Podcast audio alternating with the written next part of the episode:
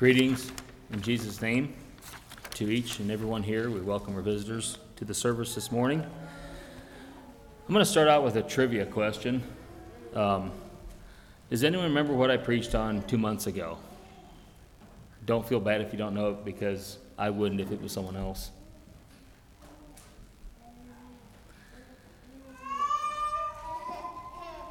Um, do you want some hints? I, I preached on one of the five senses that God gave us. Does that help? Yes. Do you remember what the reference, my, my, um, the verse was? Key verse. Key. Yes. Well, I'm going to use that same verse again this morning. Um, Seeing that God gave us five senses, I only touched on one and kind of parts of others that Sunday, so I'm going to touch on another one, and that's also in the same verse. In Psalm 34, verse 8, it says, O taste and see that the Lord is good. Blessed is the man that trusteth in him. So I'm going to use that same verse, I'm going to talk about seeing. When you think of the five senses God gave us, if I had to choose to lose, if I had to lose one of them and I got to choose which one I'd lose, the last one I think would be my eyesight. Um,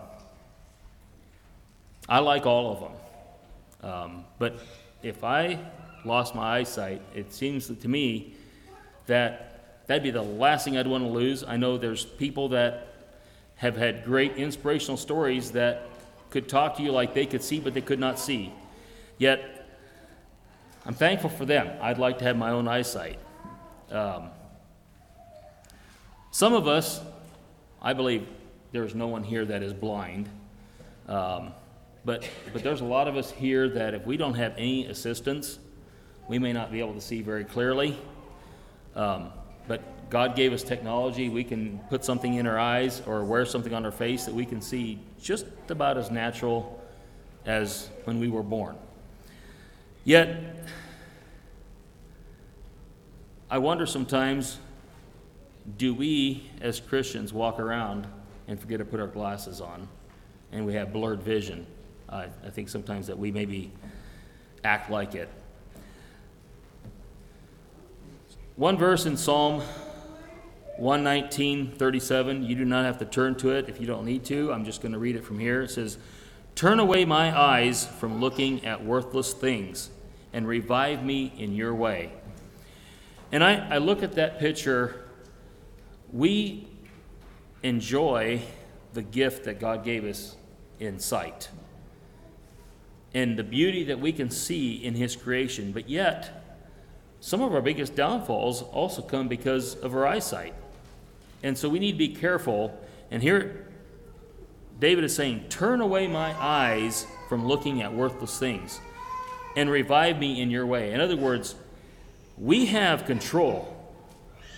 Our eyes are not just in our head, they are connected to our heart, they're connected to our brain.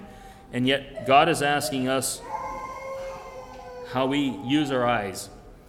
I have four different areas I'd like to touch on this morning. I'm going to start with the negative side because I'd like to end on a positive note.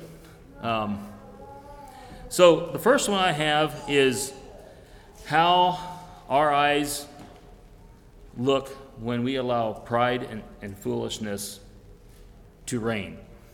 Turn with me to Ezekiel chapter 12.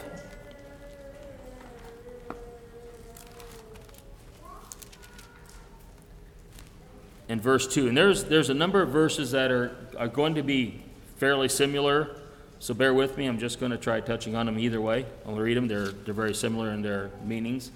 Ezekiel chapter 12, verse 2 says, Son of man, you dwell in the midst of a rebellious house, which has eyes to see, but does not see, and ears to hear, but does not hear, for they are a rebellious house. So this gives me the idea of someone that can see, but they, they need serious glasses to be able to see clearly. Um, I was accused of being blind. I didn't think I was blind, but there were times that I'd get up in the morning and maybe it's winter time, I'd look out the window and, oh, it didn't snow much. And then my wife would say, um, You can't see very clear. Why don't you get your contacts in so you can actually see what actually happened?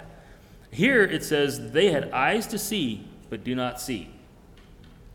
And I think sometimes we get tunnel vision. I have nothing, not spiritual, but I have gone shopping already. My wife has said, you know, when you go into the grocery store, get me this. Well, it's not my favorite thing to do because I don't go shopping for food very often. Where do I find it? And I walk every aisle in that store. I ask, finally, I ask someone, hey, can you show me where this so and so is at? And guess what? I saw it the first time, I just didn't see it. I looked right at it and didn't see it. I think sometimes people are so spiritually blinded, they can look right at something and can't see it. And I think that's where they're at. They had eyes to see, they weren't blind, but yet they did not see. They could not see it for some reason, they could not focus on it. Matthew chapter 13, verses 13 through 15. And this is actually a quotation taken out of Isaiah. I will read it in, in Matthew. We could turn to Isaiah and read pretty much the same thing. Matthew 13, verses 13 through 15. Therefore I speak to them in parables, because seeing they do not see, and hearing they do not hear, nor do they understand. And in them the prophecy of Isaiah is fulfilled, which says, Hearing you will hear and not and shall not understand, and seeing you will see and not perceive. For the hearts of this people have grown dull, their ears are hard of hearing, and their eyes they have closed, lest they should see with their ears. Sorry, lest they should see with their eyes and hear with their ears, lest they should understand with their hearts and turn, so that I should heal them. Here again, we see that they had eyes but did not see. Um, they had ears and did not hear, they did not understand. Another example I'd like to read of, of pride and foolishness of, of someone that the way they see things is maybe different than the way other people see things. Turn with me to Job chapter 18.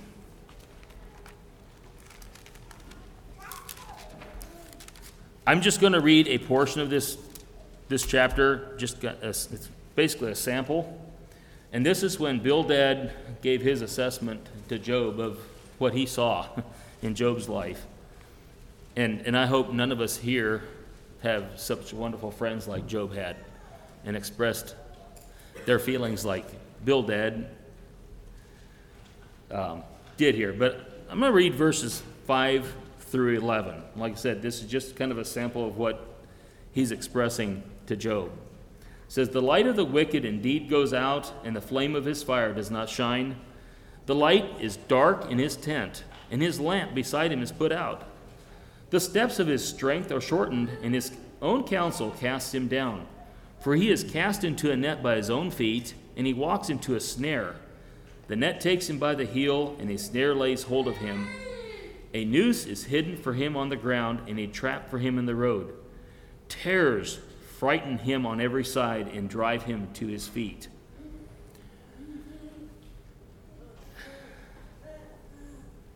When I look at what Bildad saw in Job, and he, he shared his feelings to Job, I would say that these were very discouraging words. Um, and when we allow pride and foolishness in our lives, we probably won't be an encouragement to people. Now, the second part I have is humility and wisdom. Humility is the opposite of pride, wisdom is the opposite of foolishness. And I would like to, if you just turn to Job 19, I would read a sample size of what Job's response was to Bildad, and we look at the difference of what pride and foolishness does and how we see things, or how humility and wisdom is and how we see things. Job chapter 19, verses 23 through 27. It says, Oh, that my words were written, oh, that they were inscribed in a book, that they were engraved on a rock with an iron pen and lead forever. For I know that my Redeemer lives, and he shall stand at last on the earth. And after my skin is destroyed, this I know, that in my flesh I shall see God, whom I shall see for myself, and my eyes shall behold, and not another. How my heart yearns within me. And we look at the contrast of those two responses. And Job did not allow the discouraging words that his friend told him to distract what he saw God was doing in his life. Psalm 119, 18, you don't have to turn to it, says, Open my eyes that I may see. 2 Corinthians, Second Chronicles chapter 7.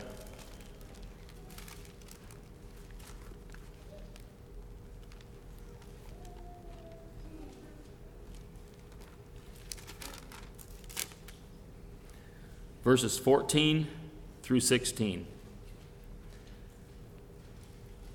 says, If my people who are called by my name will humble themselves and pray and seek my face and turn from their wicked ways, then I will hear from heaven and will forgive their sin and heal their land.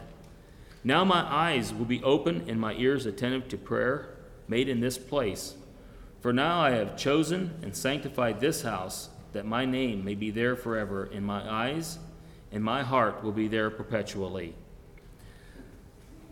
Verse 14 uses four words that really stood out to me.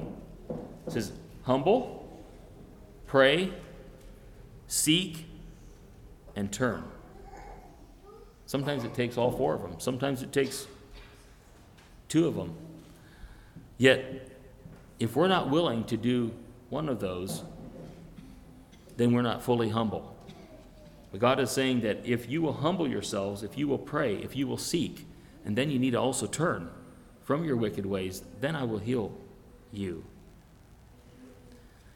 And verse 16 says, For I have chosen and sanctified this house. But yet we have a part that we have to play. The third point here is healing spiritual blindness. We know that Jesus healed some blind people, but yet I'd like to focus on the spiritual blindness. I'd like to read the account um, in Acts 26.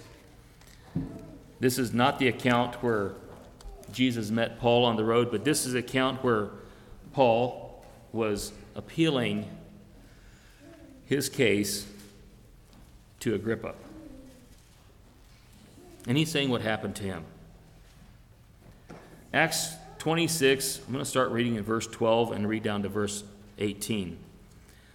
Says, While thus occupied as I journeyed to Damascus with authority and commission from the chief priests, at midday, O king, along the road I saw a light from heaven, brighter than the sun, shining around me and those who journeyed with me.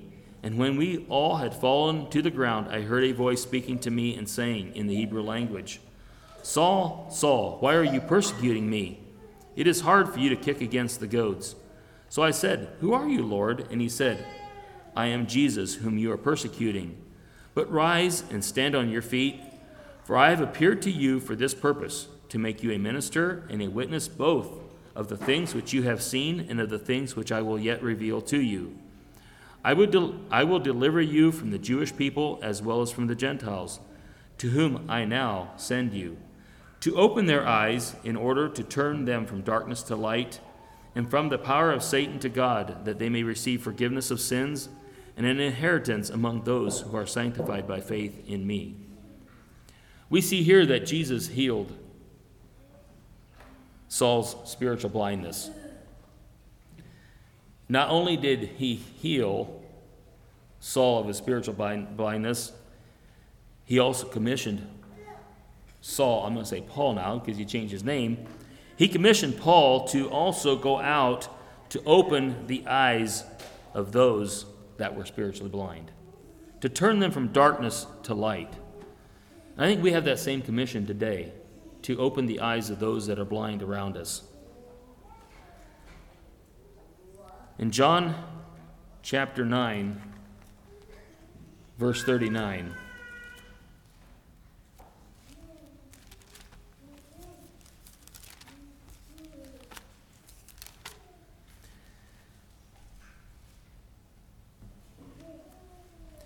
Jesus says here, For judgment I have come into this world, that those who do not see may see, and that those who see may be blind, made blind. You know, we read of the parables where Jesus, not the parables, the miracles Jesus performed on a number of blind people and he made them see. But yet here he says, For judgment I have come into this world that those who do not see may see, and that those who see may be made blind. So he also made people that saw blind spiritually. Because it was judgment. They did not perceive what he was teaching them.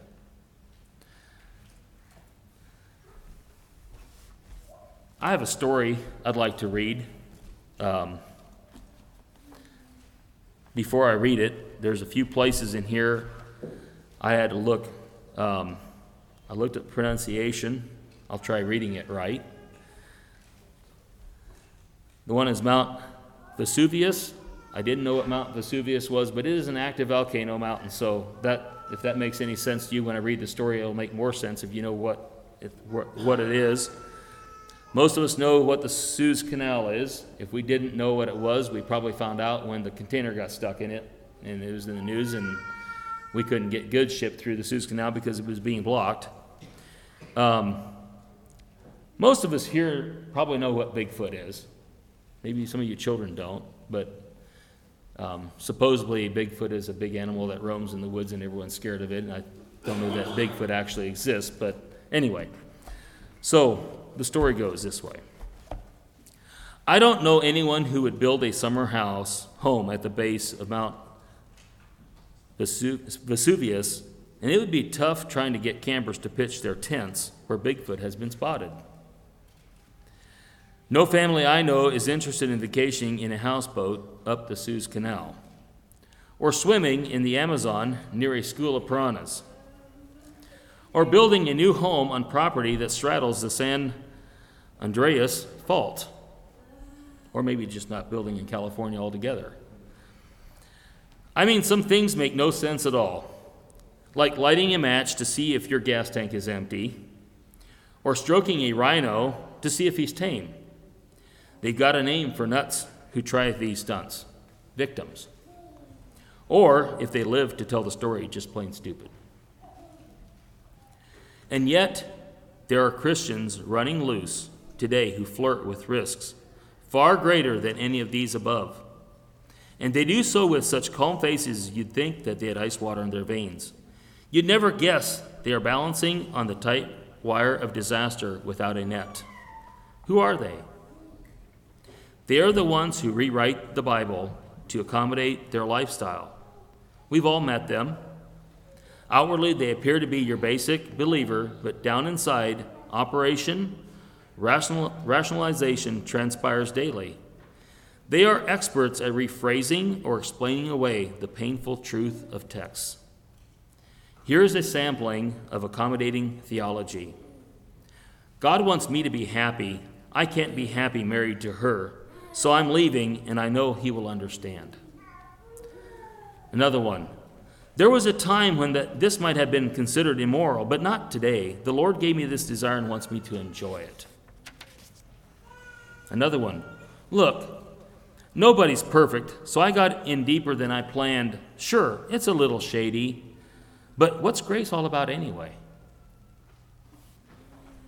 And this last one, um, Norman, you use this frame, saying a lot, so it's not necessarily concerning you, but it says, hey, life's too short to sweat the small stuff.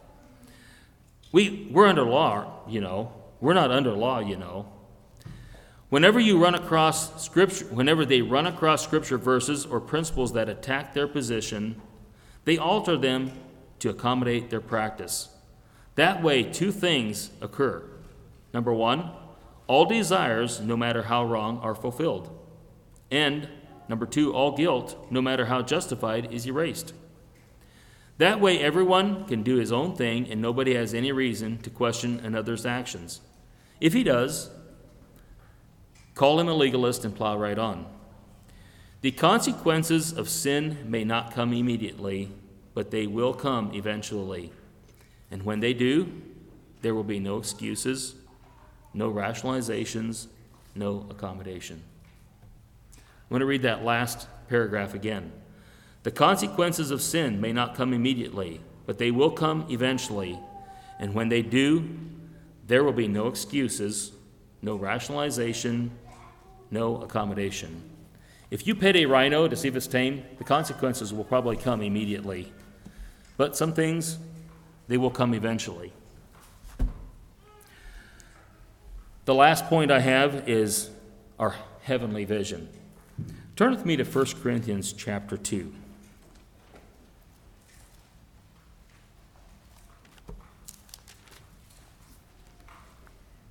I'm going to read the entire chapter here. 1 Corinthians chapter 2.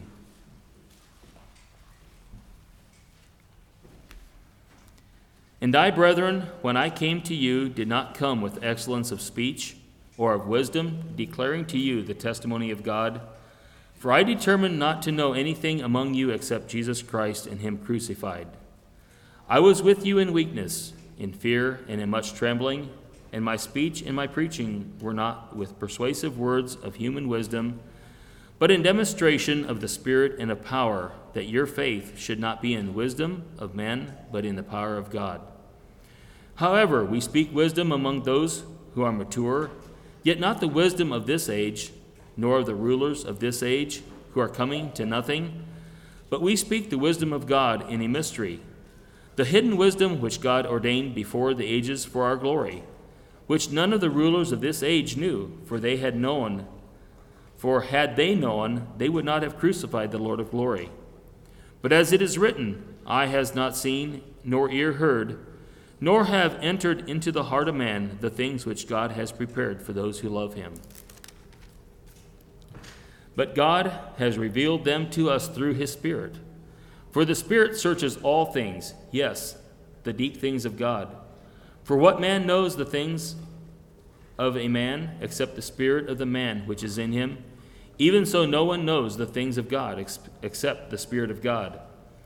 Now we have received not the Spirit of the world, but the Spirit who is from God, that we might know the things that have been freely given to us by God. These things we also speak, not in words which man's wisdom teaches, but which the Holy Spirit teaches, comparing spiritual things with spiritual. But the natural man does not receive the things of the Spirit of God, for they are foolishness to him, nor can he know them, because they are spiritually discerned.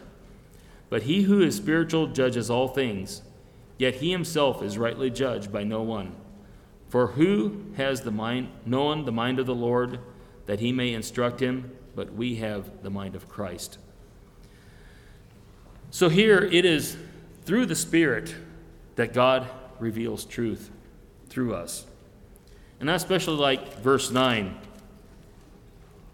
You know, I love going sightseeing, um, seeing the, the, great things that God has created, and I haven't even seen even a, just a small part of what God has made. Um, when we went out west, there's a lot of good sightseeing out west that just blows my mind because I've never seen it before. I've, I've, read about it, but when you can be there and see it, it's just wow. It's just a lot of wow moments. But yet, in verse 9, it says, Eye has not seen, nor ear heard, nor have entered into the heart of man the things which God has prepared for those who love him. You know, God has prepared something that if we had even a minute knowledge of what it looked like would probably blow our minds. I think that's why God just gives us a sample size of what He has prepared for us. So I hope today is just an encouragement that we can use the gifts that God has in a humble way and to search the truth and not rationalize what God has given to us. Thank you.